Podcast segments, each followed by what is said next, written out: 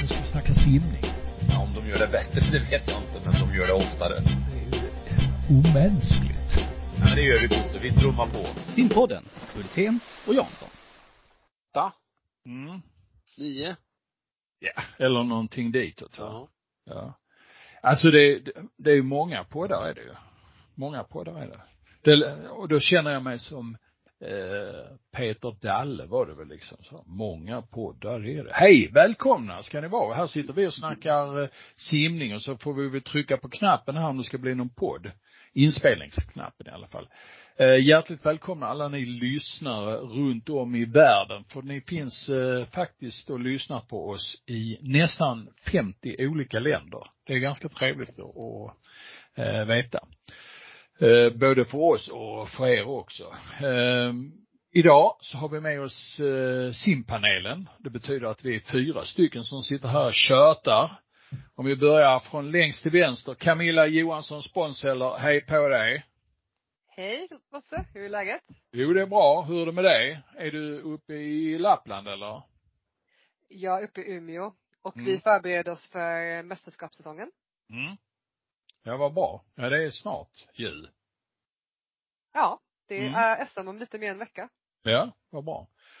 Markus Svernström, Motala, är det där du sitter nere i källaren i huset där hemma eller? Ja, det stämmer bra. Jag är i mitt hem i Motala. Mm. Mitt hem kommer från ett fyradagarsläger i, i Skara. Mycket trevligt. Skara? Ja. Skara, där har man ju inte varit eh, med simning sedan, när var det? S M nittonhundrasjuttiosex. Fast då gick det i Skövde, men man bodde i Skara, så var det.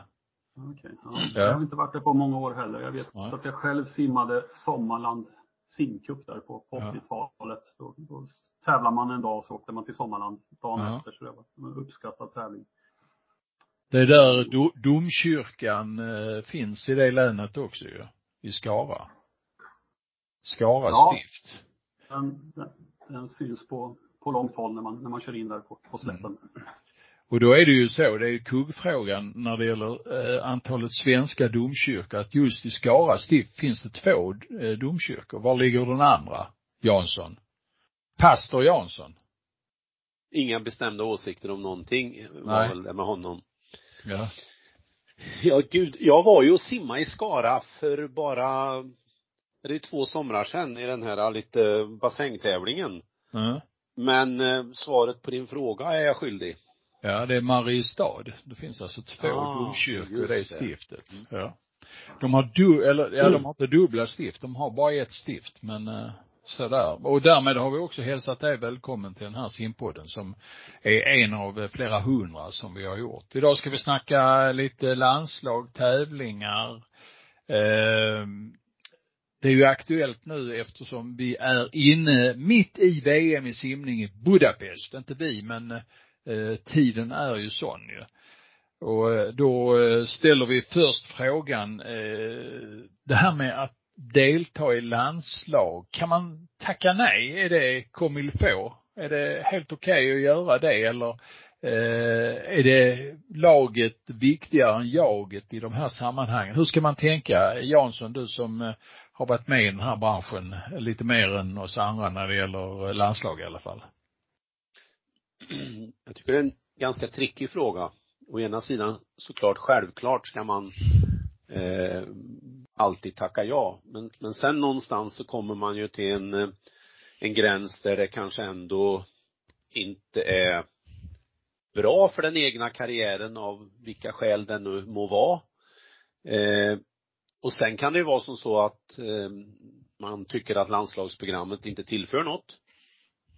Eh, Och då kan ju det vara ett skäl. Och när man då gör det ena eller det andra. Ja, det det. Man kan ju inte bli arg på en kund som inte kommer in i butiken. Man har inte nog bra varor. Så, alltså, utan då är det ju butiken som får skärpa till utbudet av, av artiklar. Eh, så att den frågan har många ingångar. Generellt sett tycker jag att man inte ska tacka nej. Men man måste ha rätten med skäl att kunna göra det. Och, och vad skälen är det får jag lämna till er en stund. Mm. Camilla, du som har varit landslagssimmare. Har du tackat nej till landslaget någon gång? Jag har faktiskt det. Och det var i absolut slutändan av min karriär. Jag kvalade in till ett E M. Jag kommer inte ihåg, Berlin någonstans. Och det som var, det var väl att jag kände att jag var inte i den formen att jag skulle kunna göra liksom svensk simning rättvisa.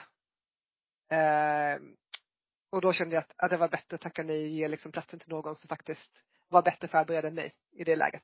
Mm. Det känns ju väldigt hedrande att du har gjort det. Eh, Markus, du som har sysslat med sysslare, ska jag säga, eh, inte bara med simningen utan triathlon också. Är det en, en fråga eh, i triathlonsammanhang det här? Ja, men det är det.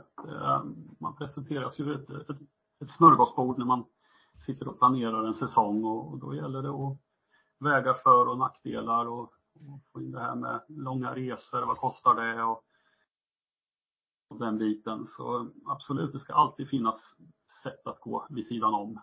Eh, sen eh, tycker jag att jag ser en trend i det här, eh, lite oavsett idrott, att det börjar krypa ner i åldrarna. Att man ganska tidigt börjar stå över landslagsaktiviteter. Eh, vi hade ju historier här för några, några veckor sedan där längdskidåkarna eh, började tacka, tacka nej till landslagsprogrammet en efter en. Och det här är ju ganska unga löpare. De här tjejerna är ju runt tjugo, tjugoett, tjugotvå år. Och sen i media har man jämfört med det. Men det är väl inte så konstigt. Det här har ju aktiva gjort förut, och så drar man upp exempel som Johan Olsson eller Kalla som på slutet av sina karriärer valde en annan väg av till exempel familjeskäl. Så trenden är att, tycker jag i alla fall, att det kryper ner i åldrarna, att man börjar gå lite väl tidigt sin egna stig. Mm. Gör, gör man det för att man vet att det finns mer sponsorpengar om man bara fördelar dem med sig själv, så att säga? Eller vad, vad är anledningen? Är det för dålig träning i landslaget? Vill man inte bli styrd? Det är de här individuella stjärnorna som eh, tycker liksom att de, de vill ha hela greppet själv. Eller vad, vad beror det här på, Markus? Oj, bra fråga. Eh, när det gäller längdskidsåkarna där, så tror jag absolut att eh, nyckeln är pengar och eh, egna, egna sponsorer. Eh, sen finns det ju, sen har ju, finns det ju en trend nu i svensk idrott där vi pratar väldigt mycket hållbarhet, och det är bra. Eh, men det får inte missbrukas. Eh, jag köper alla dagar i veckan att en eh, atlet som Sara Sjöström börjar prata hållbart för att för hon i plus trettio år ska orka en cykel till och den biten. Men det blir lite snett när vi presentera det här begreppet alldeles för tidigt. Eh, att det ska vara så hållbart. Eh, jag tror att vi måste tänka mycket mer med ungdomar att eh, nästa, nästa tävling, nästa mästerskap, hållbarhet är någonting som växer fram och blir viktigare med åren.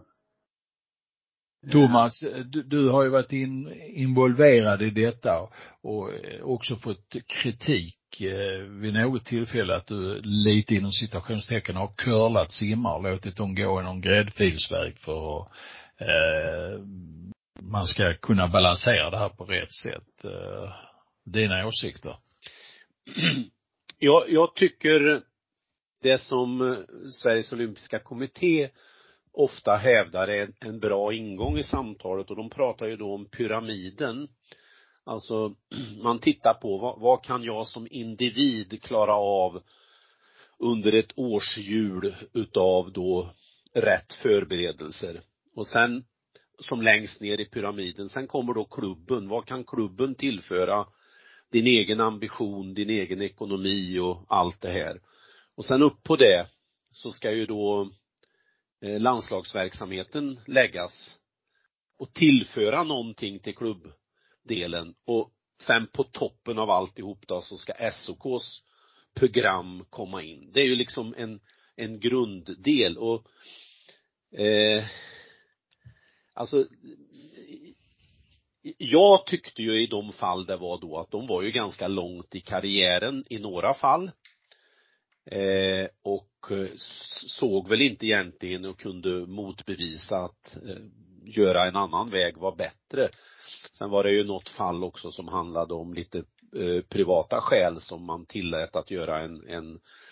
Så jag, jag tycker frågan är jättesvår, men... men eh, eh, jag håller med lite grann när man säger att det är lite en, blir mer och mer en trend inom vissa idrotter att du ska vara mer, du ska till slut vara så individualiserad så att du nästan, om du kör en tjugofemma till så är hela säsongen spolierad. Så att det, det kanske är dags att titta på det från två håll. Dels inte stänga dörren för bra individuella lösningar. Men heller inte hamna i en folla där trenden i sig ska styra. Kan det vara så att ska jag säga, trycket utifrån idag är så pass stort? Och då menar jag från klubbar, från andra aktiva, från publiken, från media och sånt. Så att en simmare vill inte åka till ett V M och misslyckas. Och då eh, skär man hellre ner antalet starter på de här tävlingarna eh, för att inte misslyckas. Är det så? Eller är det en tidens trend att, att man inte vill exponera sitt misslyckande i sådana här sammanhang? Vad, vad tycker ni? Camilla? Jag tror att det är en eh, väldigt bra fråga. Om man tänker på V M som är nu till exempel så är det ganska få starter. Eh, och man kan ju fundera lite grann kring varför det är så. Och kan det vara så att det är så hemskt nu för tiden att man inte lyckas på ett V M? Att det blir liksom så här, man behöver sitta och gråta ut för att man har simmat ett dåligt lopp. Eh, och be om ursäkt för att man liksom tagit upp plats.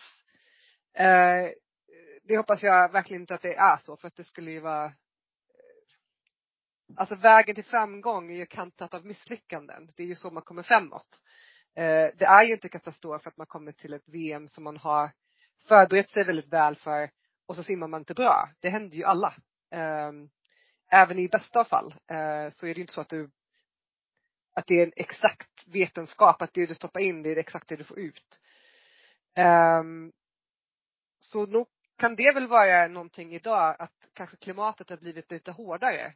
Just på den biten att man inte riktigt får misslyckas. Att det, det, det blir liksom väldigt tufft för en då. Thomas, vad säger du? Ja, ja, så tror jag definitivt att eh, det kan vara.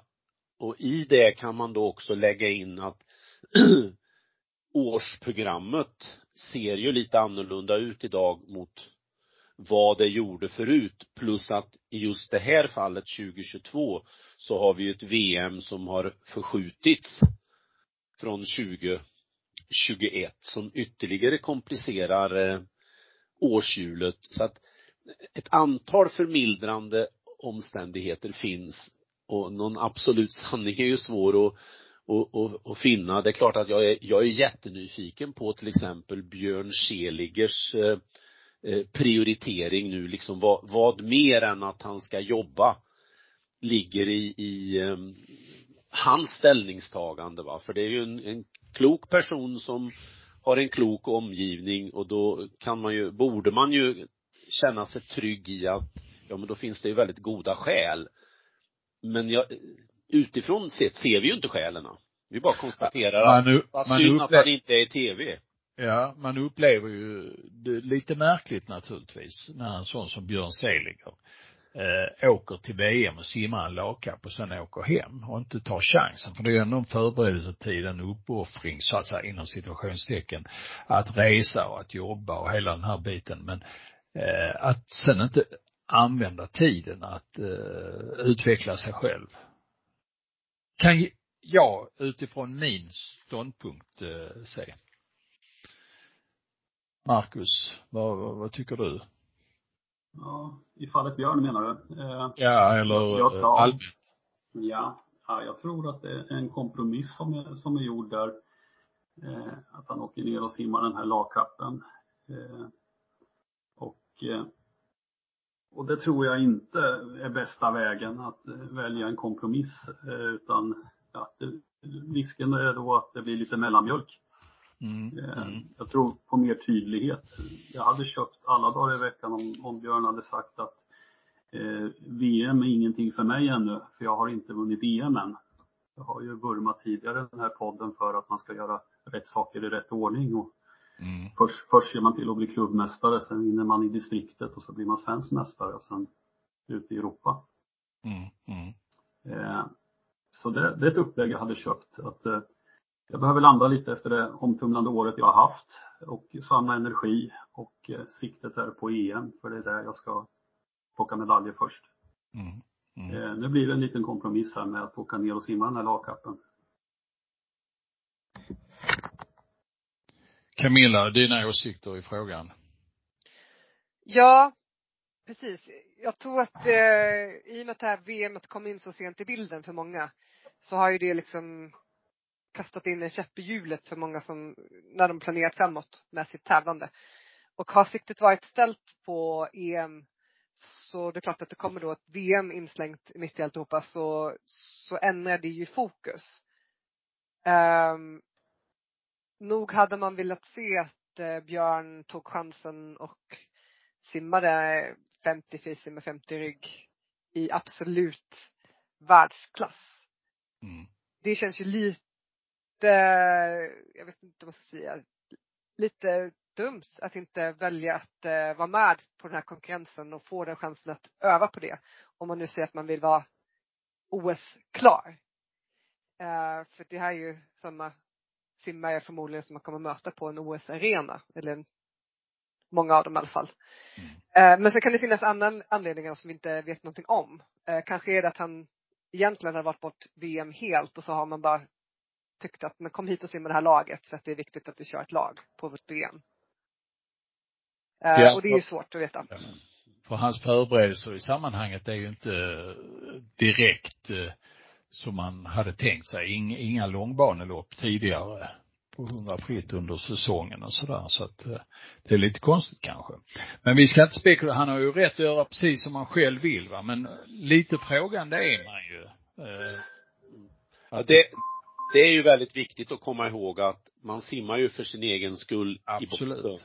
Alltså, jag, jag blev lite upprörd när folk i gemen blev upprörda på att eh, Carolina Klyft sa nej tack till, till sjukamp.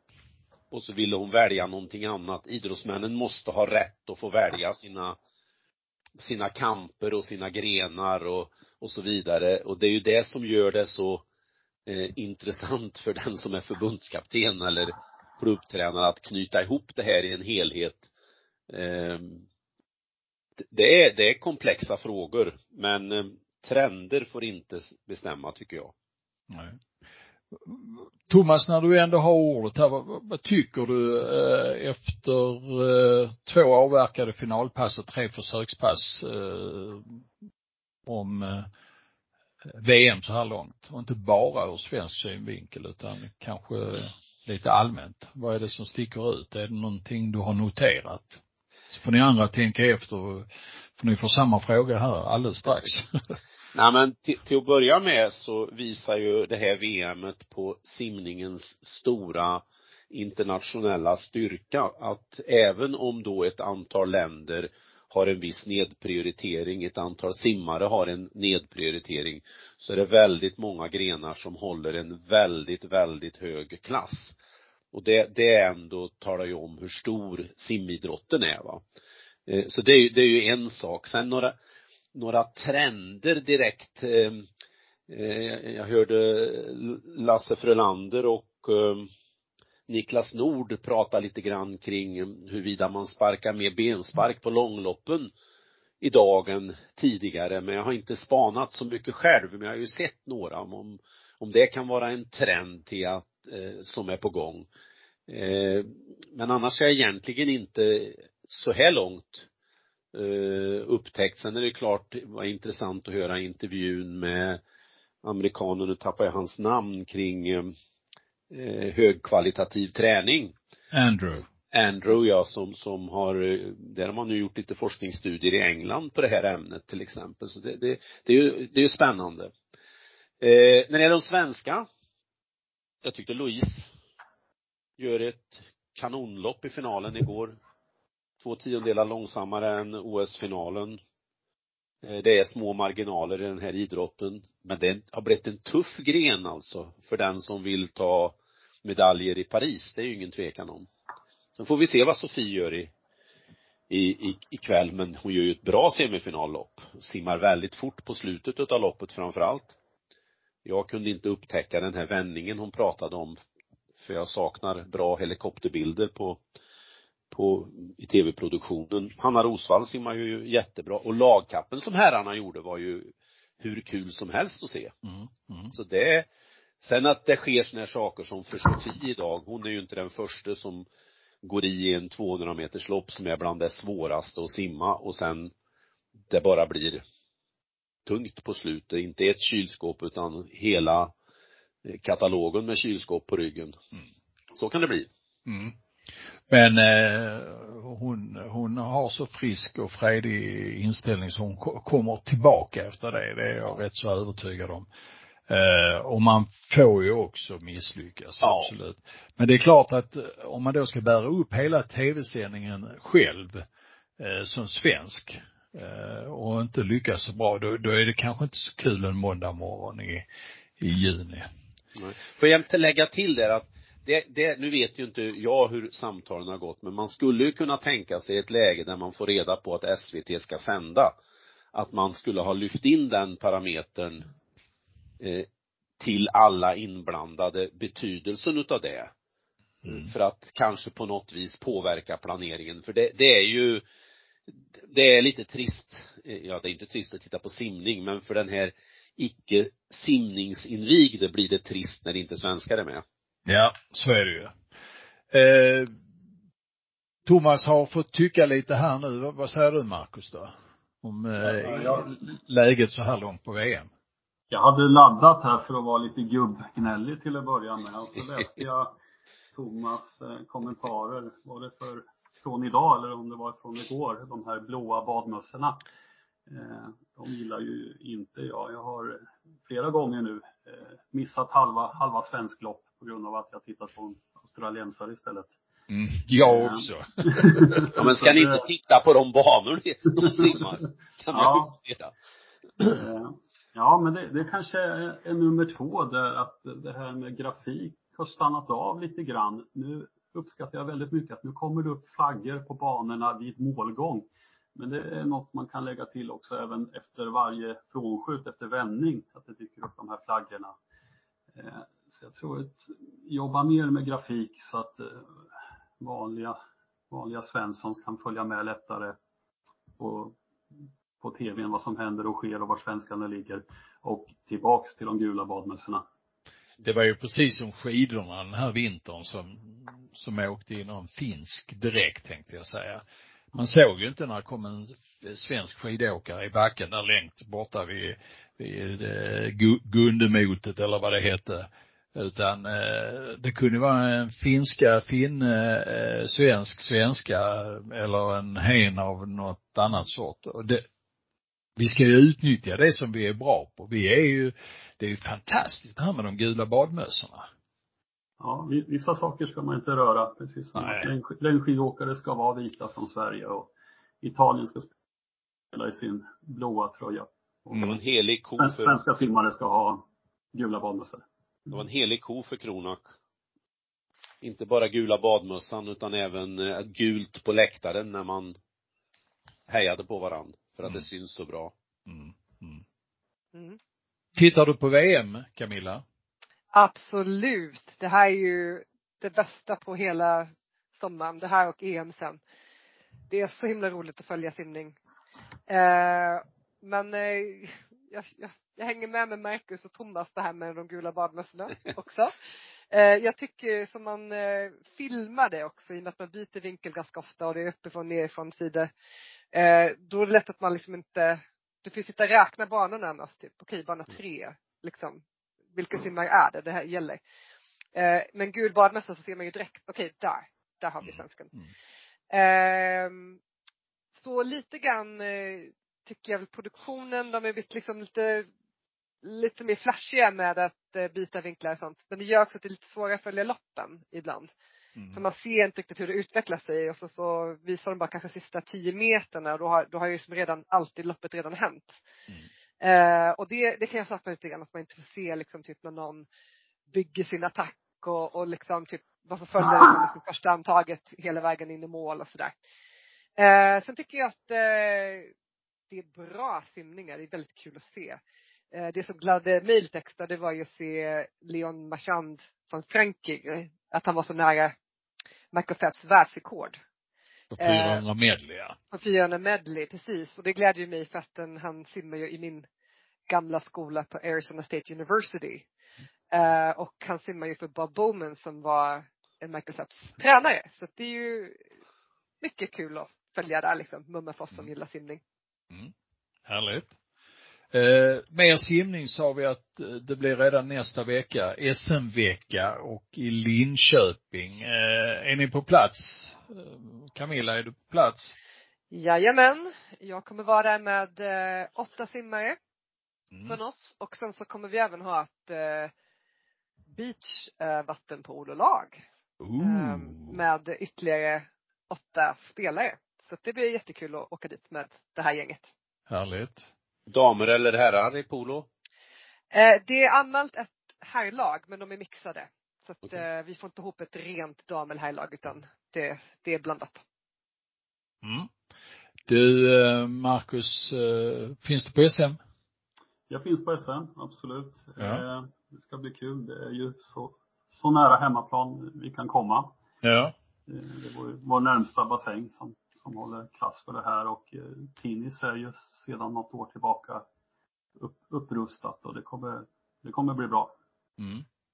Ja, duktiga arrangörer i Linköping eh, hoppas vi. Och det vet vi ju egentligen, det brukar vara så. Eh, Jansson, kommer du vara där? Jajamän, från finalerna första dagen så är jag sen en turist. Bara så att säga. Så att mm. eh, det blir härligt. Är kvar till söndag kväll. Mm. Ja. Bra, bra. Själv så kommer jag missa S M första gången på hundraåtta raka eller någonting sånt där, tror jag det är. Det tror så du säger hundraåtta år. Nej, nej, inte riktigt så. Men det blir inget S M i år. Eh, som sagt. Men jag tror att ni klarar er alldeles utmärkt utan, utan mig. Det är ju S M-vecka och det betyder ju att eh, man sänder eh, det här eh, finalmässigt eh, i S V T. Riktigt eh, tid och sånt, det har jag inte satt mig in i. Men eh, det brukar vara lite förändringar eh, runt eh, det normala programmet när det är eh, S M-vecka. Men eh, vi ska väl redovisa allt det där på Simma sen. Jaha. Men då vet ni ungefär vad ni ska göra. Är något mer vi ska snacka om, Thomas? Nej, men eh, jag tycker vi ska lyfta det här med om vi ska ha hårda eller, och fyrkantiga eller hårda och mjuka i ett, ett och samma paket när det gäller regler för olika saker. Eh, jag tror det var eh, Markus som funderar lite grann på på vilken nivå man ska kunna släppa iväg simmare på ett internationellt mästerskap. Och då skulle ju en ingång kunna vara så här. Vi vill gärna att, och det vill man ju från förbundets sida också, att S O K har lite snällare krav. Och vad menar du då med snällare? Ja, att man säger, ja, att man till exempel istället för att säga topp åtta så säger man att har man klarat internationella kravet får man åka. Det är ju ett mm. exempel att säga. Ja, kvaltiden. Ja, ja, och att förbundet i princip skulle kunna skicka en person om de har klarat B-kvaltiden. Då har man ju eh, anpassat sig efter det internationella. Och då om man för ner det resonemanget, och det egentligen eh, var lite kopplat kring att jag läste om lite fridrott. Som ju har gått i bräschen för att S O K borde sänka kraven och angivit då argument för det. Men sen när man tittar på hur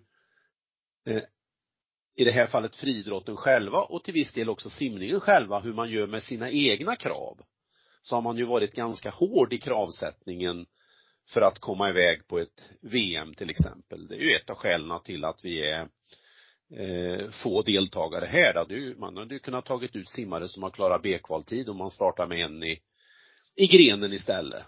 Och då är frågan, för att eh, konkludera ihop alltihop, gäller det här med att vi inte vill ha hårda krav bara mot S O K, eller borde vi sänka kravnivån f- när det gäller att skicka ut dem på internationell nivå? Det, det är ju, då ska jag nästan börja med att och rikta mig till dig, Markus, som hade lite funderingar i ämnet. Mm.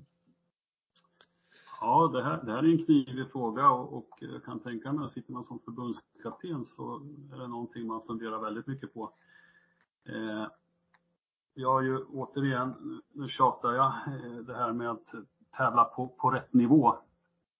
Och eh, där tycker jag att förbundet har ett ansvar att se till så att de, de som är bäst i Sverige, för de ska man erbjuda nästa nivå.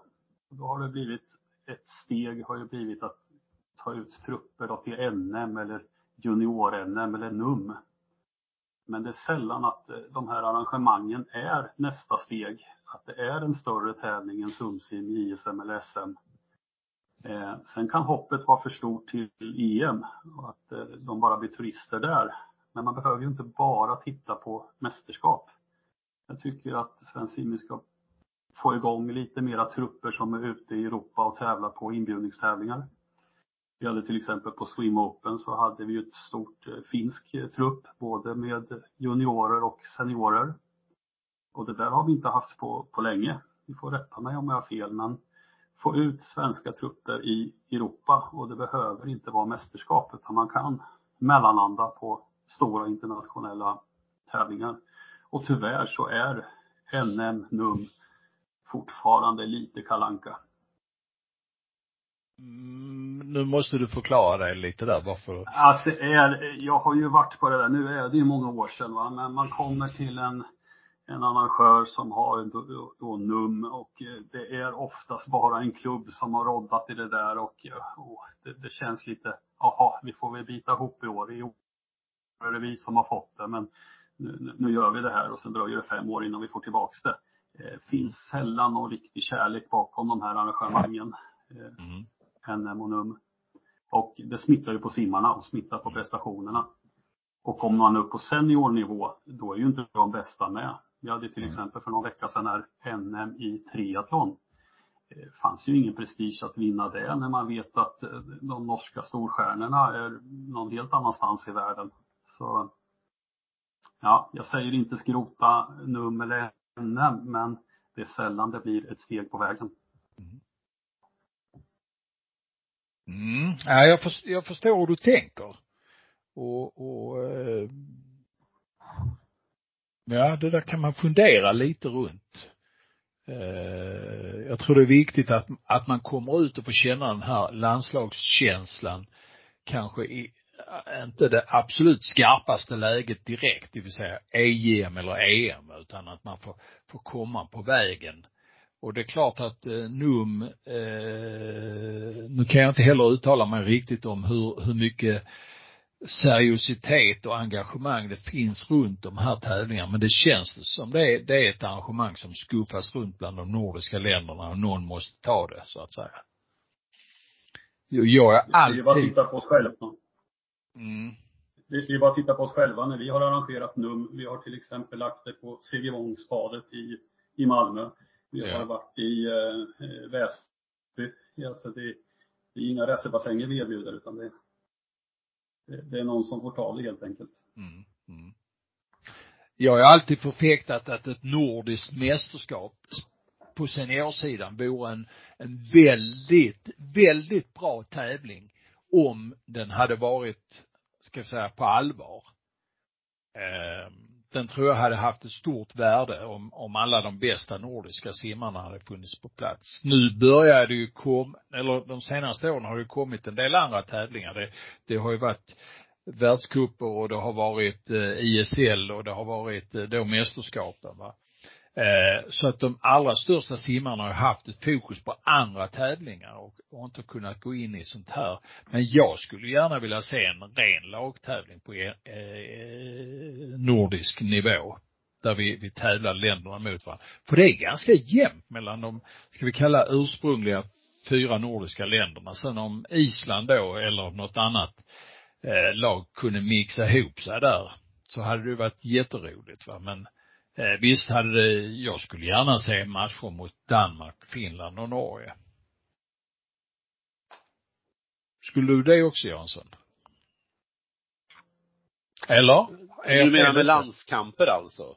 Ja, men ja. Alltså, jag, jag skulle kunna se det både som ett nordiskt mästerskap, men alltså man skulle kunna göra det i lagformat. Bara man, bara man hade kunnat tävla mot varandra, som det är nu när det är nordiska mästerskap, då, då, eh, då kan ett land ställa upp med åttio simmar och en annan med tre simmar. Jag tycker att det ska vara lika många simmar från alla länder i princip, för att det ska ha riktig bärighet. Eller har jag fel? Jag kanske är helt ute och cyklar. Nej, men det, det, det sköna med de här frågeställningarna vi ofta lyfter här, att vi har inget entydigt facit. Man får ju grubbla lite. Men alltså, i de bästa av världar så vore det ju, skulle det ju vara en, en ett, ett, jag lärde mig utav Markus ordet levla här för något år sedan. I de bästa av världar då, så skulle det gå stegvis, att efter du har blivit svensk mästare så blir du nordisk mästare, och sen blir du Europamästare, och sen blir du eh, världsmästare et cetera. Men nu, nu är det ju så komplext, därför att dels är de så unga, så utbudet finns där, så att eh, det blir nästan omöjligt att göra den där eh, levlingen. Men det jag känner spontant att som, bor, som jag hoppas blir nästa färdriktning i simningen, både Sverige och globalt, det är lagtävlingar på alla sätt och vis, va? Eh, i form av landskamper, dual meets eller på annat sätt. Det, det tror jag är också lättare att köpa in en tv-produktion till en sån tävling.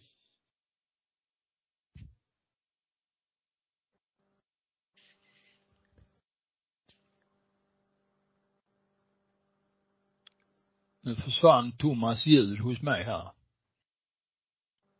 Ja, försvann det hos er andra också? Ja, lite grann. Mm, du får ta det. Du får, ja, ja. Efter får... tv-produktion försvann det. Ja. Ja, men sen har inte jag satt dem mer. Nej. Nej. Du, du bara slutar då, mitt i. Ja. Ja. Det... Jag tänkte kolla om ni lyssnar och den tänkte jag. Ja. Jag tänkte nu, nu är Karm död. Ja. Ja. Nu ska vi skicka efter Philips Sals brandkår. Ja. Ja, men jag kände att budskapet var ju egentligen mer lagtävlingar. Mm. Okej. Okay.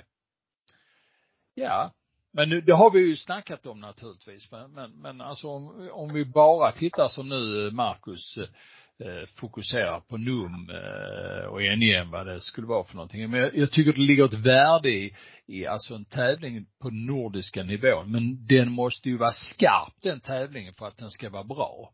Det ska inte bara vara något hittepå, va? Någon, någon måste ju ta pucken där och verkligen höja, höja nivån och göra ett, ett riktigt arrangemang av det. Att yeah. kräva, kräva vissa saker, att det ska gå på Eriksdalsbadet och det ska simmas i Dale Oen Arena i Bergen och, och så vidare. Mm. Och in med en halv miljon och miljon i prispengar, då kommer ja, det. Ja, gärna det. det Men vad hände med alla de här eh, internationella ungdomstävlingarna som fanns tidigare när, när jag var yngre till exempel? Det var så åtta nationer, så sex nationer, så massa sådana saker. Vad händer på de tävlingarna?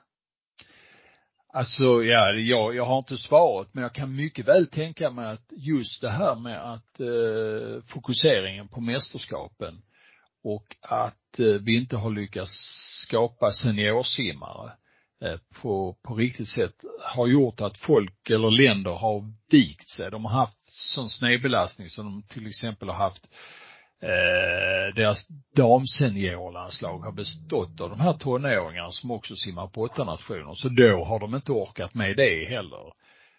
Och sen den här trenden att, att det ska bara vara det bästa som vi visar upp, och det, eh, som jag har förfäktat några gånger, att eh, vi vill ju egentligen bara titta på Barcelona, Manchester United och Liverpool, några lag till i fotboll, va? det är likadant i simning. Det, det är liksom, du dras mer och mer mot att bara titta på det bästa. Och, då, då, och det gäller ju alla nivåer. Jag, jag, har, jag kan inte inom ramen för den här podden riktigt eh, köra det varvet en gång till. Men någonstans är ju idrotten eh, väldigt fel på väg, tycker jag. När man inte kan njuta av en, en division fyra-match i fotboll eller ett nordiskt mästerskap i simningen och sånt. Någonstans är det fel, va? Och jag tycker ju att det är fel att vi har mästerskapen så ofta. Alltså att eh, jag skulle ju uppskatta om man drog isär V M och E M till, till vart fjärde år, med tanke på att alla de här länderna som blir inblandade har ju egna världsdelsmästerskap, alltså E M. Och sen har det tillkommit, förutom Finas egen världscup, också I S L och så vidare. Jag kan ju, om vi går tillbaka till första ämnet här, förstå att det liksom, ska man hålla på på den där nivån mellan tjugo och trettio år, så är det nästintill omöjligt att vara med på allt. Och i och med att inte alla är med på allt, så är det en devalvering. Och då är det kanske bättre att inte ha mästerskapen så tätt. Då ökar också utrymmet för andra typer av förberedelser. Exempelvis landskamper eller något åt det hållet. Mm. Ja. Sen är det nog helt, helt rätt väg att gå. Jag, jag köper ditt resonemang där, Bosse, om att, att bygga lagtävlingar. För kan man inte eh, matcha världstider, ja, men då får man bygga på kampen istället. Jämna matcher och, och bygga lag. Och, eh, det är ju som, som speedway-serien här till exempel. Det, det är stor skillnad när de här G P-förarna kommer. De, de gör som de vill i hiten. Det skiljer ocean av, av kunnande. Jag vet när Piraterna gick upp i högsta serien här, så gick jag på första matchen, mötte Masarna, och Tony Rickardsson var fortfarande aktiv. Och han åkte och tittade lika mycket bakåt som framåt för att lotsa fram då sin, eh, sin partner. Så det är ju långt ifrån världsstjärnor som, som snurrar runt på den där serien. Och då måste man bygga på, på kamperna istället. Mm. Poäng. Mm. Ja, idrott är mångfacetterat, det vet vi. Men vi kanske borde servera idrotten på ett sådant sätt så att den omfattar lite mer för oss i alla fall. Att, att simning kan bli ännu mer intressant. För det är en intressant idrott upp till en viss ålder. Och sen därefter så, så blir det väldigt mycket... lägger folk av för att vi är så exakta i bedömningarna. Man har inte kvar det här att man kan tampas och kampas mot varandra. Det är, ja, det är mycket att tänka på. Nu börjar det bli lite filosofiska. Ska vi sprida mer filosofi runt det här ämnet, Thomas? Nej, det vet jag inte. Eh, tror ni det blir ett bra S M? Vad menar du med bra S M? Ja, hög nivå på finaltider, hög nivå på medaljtider, lite svenska rekord, lite sådär som man känner att wow, nu är vi på väg mot Paris. Det beror väl på vilka som faktiskt kommer vara med, tänker jag. Men eh, bra kamper och bra arrangemang kan man väl hoppas på i alla fall. Jag har inte hunnit titta startlistan. Jag har bara ögnat igenom och sett till så att mina egna är med, och att jag har blivit rätt där. Däremot så har jag tittat runt lite för, på, på resultatlistor från distriktsmästerskapen som är nu genomförda i alla distrikt. Och där ser det ju så där ut, måste man säga. Stora distrikt som Stockholm och, och, och Skåne till exempel. Ja, då, då blir man orolig för framtiden. Och även vi då i östsvenska här som är stora. Ja, vi har sett bättre dagar. Ja, jag tror att eh, covid-pandemin har verkligen... Eh, ja, det kommer nog märkas nu i sommar att det har varit. För vi har nog förlorat fler tim- simmare än vad vi tror. Eh, och det kommer nog vara tydligt i sommar. Mm. Nästa gång vi träffas så har vi lite av facit i den frågan. Um, och uh, fram tills dess så ber jag att få önska er alla en, en glad midsommar och uh, ett trevligt S M i Linköping. kan vi bestämma oss för det i alla fall. Och så har vi gjort eh, tre kvart här nu. nu. Nu orkar inte lyssnarna mer. Med, med, med oss mer. Så att eh, jag tror att vi drar igen eh, plösen där.